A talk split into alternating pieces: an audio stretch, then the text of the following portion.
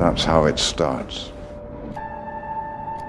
The fever, the rage, the feeling of powerlessness that turns good men cruel. Welcome. I'm Andrew Dice. And I'm Stephen Colbert. And this is Batman v Superman by the Minute, a podcast rewatching and discussing Batman v Superman one single minute at a time. We have crossed the two hour mark, officially beginning the final hour. I think it's just under. But boy, what a point to cross the two hours to go from this is a cool movie about Batman and Superman into this is a movie about the Justice League.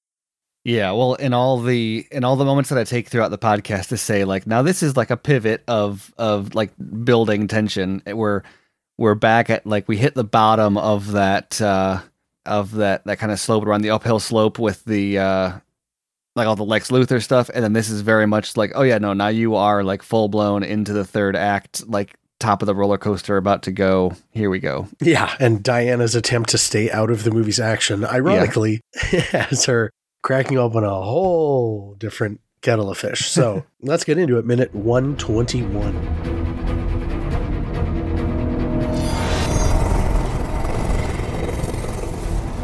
We left off with the reveal, I guess the reveal that Bruce made to Diana that I know that the photo you're looking for doesn't belong to you. It is you. And I think at the start of this minute, we get two things which are really cool that I want to call out is Bruce follows up by posing the questions to her saying, Who are you and where have you been? Uh, which are, I think, strong questions to get to get this particular character arc for her started in this movie and mm-hmm. her own. But also, we also get to watch as I always read it as Diana seeing this photo of herself in what may be the first time for a long time, if ever. Mm-hmm. Do we know that she saw it? Well, it's, it's not. I mean, it, it's not like it's a Polaroid, right? so when it was taken, I don't know but that is an interesting question, which which maybe veers even into an area where people are, are critical of it. Is it's a it's a digital copy of a photo. So what is it that she's actually looking for here? Was she, is she trying to to scrub it to, or to? I guess if she has trouble finding it, then it could be for to to to remember, or it could be to keep it out of other people's hands. But since the digital asset, it's kind of hard to uh, know. You know, how do we know this is the only copy? Well, now there's, there's at least two copies because it's been emailed. oh, right. Well, yeah. Oh, jeez. Yeah. But it is cool. We we have that reveal, and here we get the continued wicked strings of Diana's music playing through this whole thing. As I always interpret it as her faced with the person she used to be, which I think fits well with you know if you were going to make the YouTube supercut or like fan cam version of Diana's story, you would include herself looking at her like this and those prompts right. from Bruce. It actually is doing quite a bit to set up her story that is going to I guess when I first saw this that was coming that I just didn't know about yet. Yeah, well and it's a, it's a because her involvement of in the movie up to this point has been very like she's like why we don't know what her what brings her into the story because she's not a part of the like she's wrapped up in the Lex stuff and with the Bruce stuff but she's not looking for the same thing Bruce is and she's not tied up with what's going on with uh, Superman, and she doesn't seem to be a part of Lex's scheming either. She seems to be kind of a um, an unknown factor that that he maybe didn't account for fully, which is unique given everything else seems to be kind of exactly as he planned. This is now we get a confirmation of, I guess, what Bruce has seen, and is now we were left kind of like hanging after the fact oh right, what did he discover on Lex's server, which kind of retroactively like backfills where he is at now too. Mm-hmm. I, I, really like had it th- watching it this time was like, oh, I, I never directly take all of what else were shown here. It, like even if well, it's, it backfills know, even more back to like when Lex says uh like the metahuman thesis and needing a a, thesis, a, a silver yeah. bullet to you know protect the world from the kindness monsters and all that that this isn't he's not just speaking hypothetically here. Maybe he's pretending he's speaking hypothetically but he has a list of who he's talking about. You know obviously superman is the big one and you know batman is on his radar in some capacity but i think more as a tool than as a as a threat maybe. But he knows about Wonder Woman and Flash and Aquaman, and so presumably he's got similar concerns to them as he does to Superman. But maybe he thinks that conquering Superman first sort of sets a precedent, or, or gives him some sort of power over them as well. Yeah, I was going to say he doesn't just have a, a, list of them; he has a gallery Yeah. of um, of what are. this is where I, I think this part of the movie stands out as the most meta, or, or most, I guess, fiction breaking. I well, not suppose. not most because literally in the last minute she was they were Batman and Superman comics Collector on comics, her yeah. on her bed. okay, has Lex Luthor not only discovered but given these metahumans their superhero symbols? Yes. Uh, that is for is that for our benefit or Diana's? Um, hard to say because she's drawn to the lightning. She chooses the third out of fourth thumbnail. A strange detail, but she clicks into the metahuman alpha FL. Maybe we'll never find out what that stands for, but we behold when she clicks the file this person we've never seen before. Just kidding. We've seen fragments of them when they erupted through a hole in time and space into the Batcave to warn Bruce from the future that he needs to find us. We're finding them here as this is obviously Ezra Miller walking through a convenience store and then revealing super speed. And I, I'm trying to, it's impossible for me to imagine seeing this movie and not knowing. That whole thing is weird because that's something that there was some knowledge before the movie came out for that. So it's hard to put myself in the mind of someone who wasn't expecting that and didn't see it coming.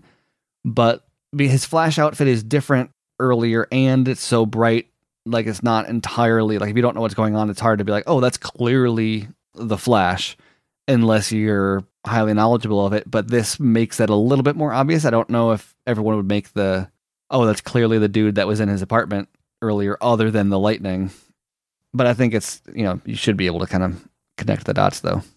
Yeah, we watch as he foils the most like conspicuous thief in the world in a convenience store and we get this you know as this unnamed person sees what's happening there's a flicker of electromagnetic energy and lightning and the bottle of milk that, that was being held by a hand a moment ago falls you know the, the slightest bit is suspended in midair it's a super fun and like very throwbacky way of communicating what just happened. I do think it's hard for me to imagine watching the earlier scene in the movie and then just continuing to watch the movie having no clue what in the world I just witnessed. Mhm. But I do still think we said it before that Flash's appearance earlier on is like the coolest bit of world building overlapping stories that has actually like made it into a final edit. yeah So so while this is fun, this is also the sort of yeah, confirmed Mhm. that's what's going on here versus the other uh, moments that are coming. But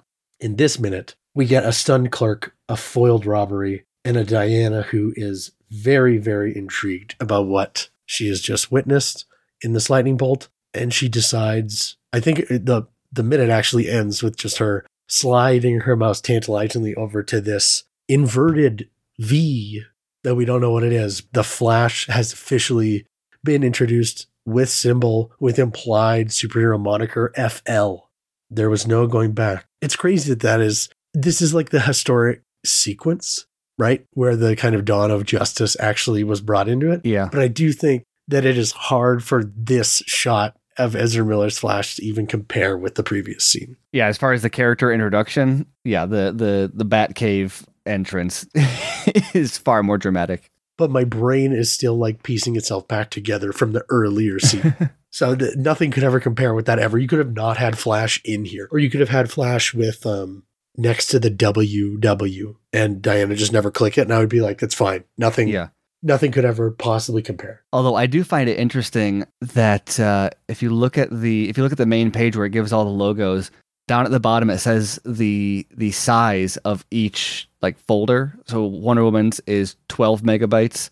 Um, it's just an image, but interesting. It says 12 items. Um, so I, I wonder what else Lex has uh, on on one. I don't know if there's like a dossier in there or you know what all what all he's got.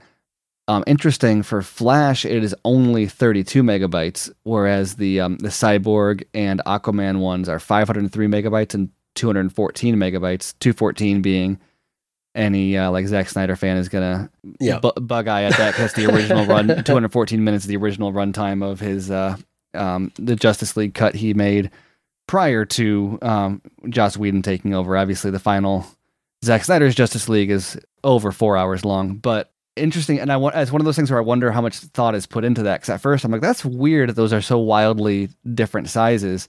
It's half a over half a gigabyte for, or about half a gig- gigabyte for Cyborg, and 32 megabytes for uh, for Flash. But then I remember, like, it's just convenience store like CCTV footage versus a HD like lab camera from from Silas, and it's and it's a longer video too. So that so that might might be longer in there.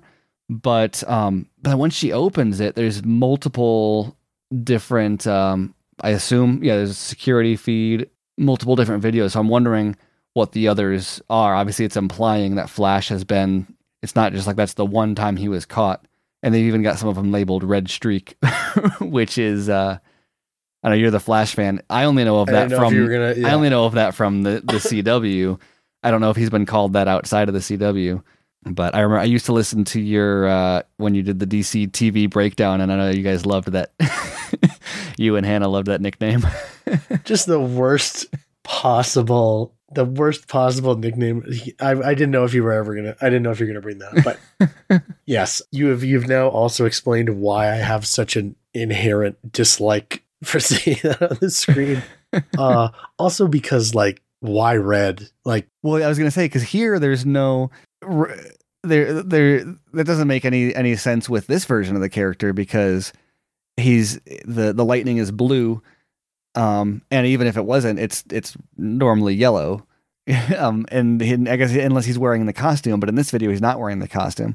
So questions? Yeah i'm also uh i was also kind of hoping that there would be like a hot dog machine on the counter and we would see like one of the hot dogs disappear as the blur on pie. No, I always I always enjoyed hating the red streak until I found out that Smallville used an even more d- just insane nickname for the superhero. So I felt I felt better. I won't get into that. One thing I'll call out here because you know this sequence gets a kind of a bad rap or has a reputation at least for being sort of let's compete with Marvel. The studio wants cameos in, in a place that it doesn't fit as well with what's going on.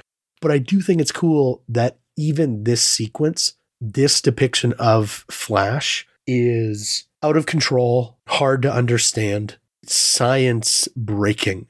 Mm-hmm. You know what I mean? As opposed to just, you know, like in The Incredibles when he points at the screen and says, There, you know, he moved. Yeah. You know and it's like no no. When this guy moves it like shatters the physics of the world around. Yeah. Even to the point where barry is back at the freezer or is back at the cooler and there is still electricity whipping around the clerk. Yeah. Um, that it is like oh the, like the fabric of reality just tore when he did that uh, which is cool because that ends up being totally the case Well, it's also interesting because you look at, and obviously there's always questions about like, is that just the way the stunt performer moved, or because um, Snyder was very particular with his his realization of the Flash's powers.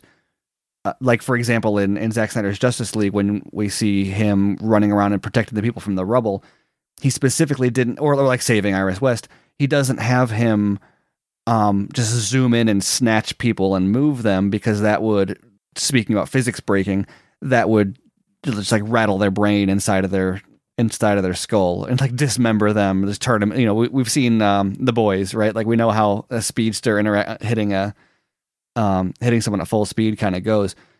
And so it's interesting when you watch the way that he interacts with the stuntman here, the thug when he when he pushes him, because it looks obviously the guy goes flying, but it almost looks more like he stumbles.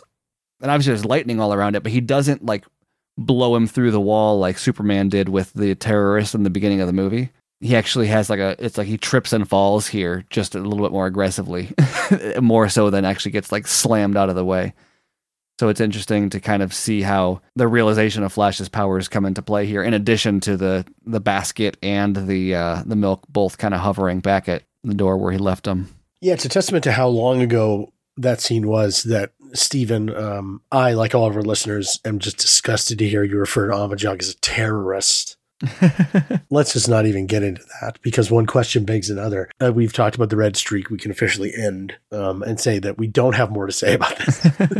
we'll have a lot more to say about the next minute of this um, or I know I will at least, but we can edit there as as Diana slowly creeps her mouse pointer over to that inverted V. We will pause and say thank you for listening to minute 121. Thank you for entering this new this new frontier, this third hour and new universe of of metahumans thank you to everybody for listening. Thank you for continuing this journey with us and having getting a new opportunity to share with us what you think about this sequence being in the movie. I'm very curious. I'm always curious to hear what people think about this and like how they thought of it at the time. Mm-hmm. If this was an eye roller or if this was a jump out of your seat. I'm very, I'm very curious. So please let us know. And you can do that on Twitter at BVS by the minute. You can do that on uh, iTunes or your podcast app of choice. And if you want to support more red streak discussion, you can do so with your dollars at patreon.com slash Snyder minute. And with that, I will say that you get your milk and I'll get my Dr. Pepper. It's time to do some deep sea diving. Okay.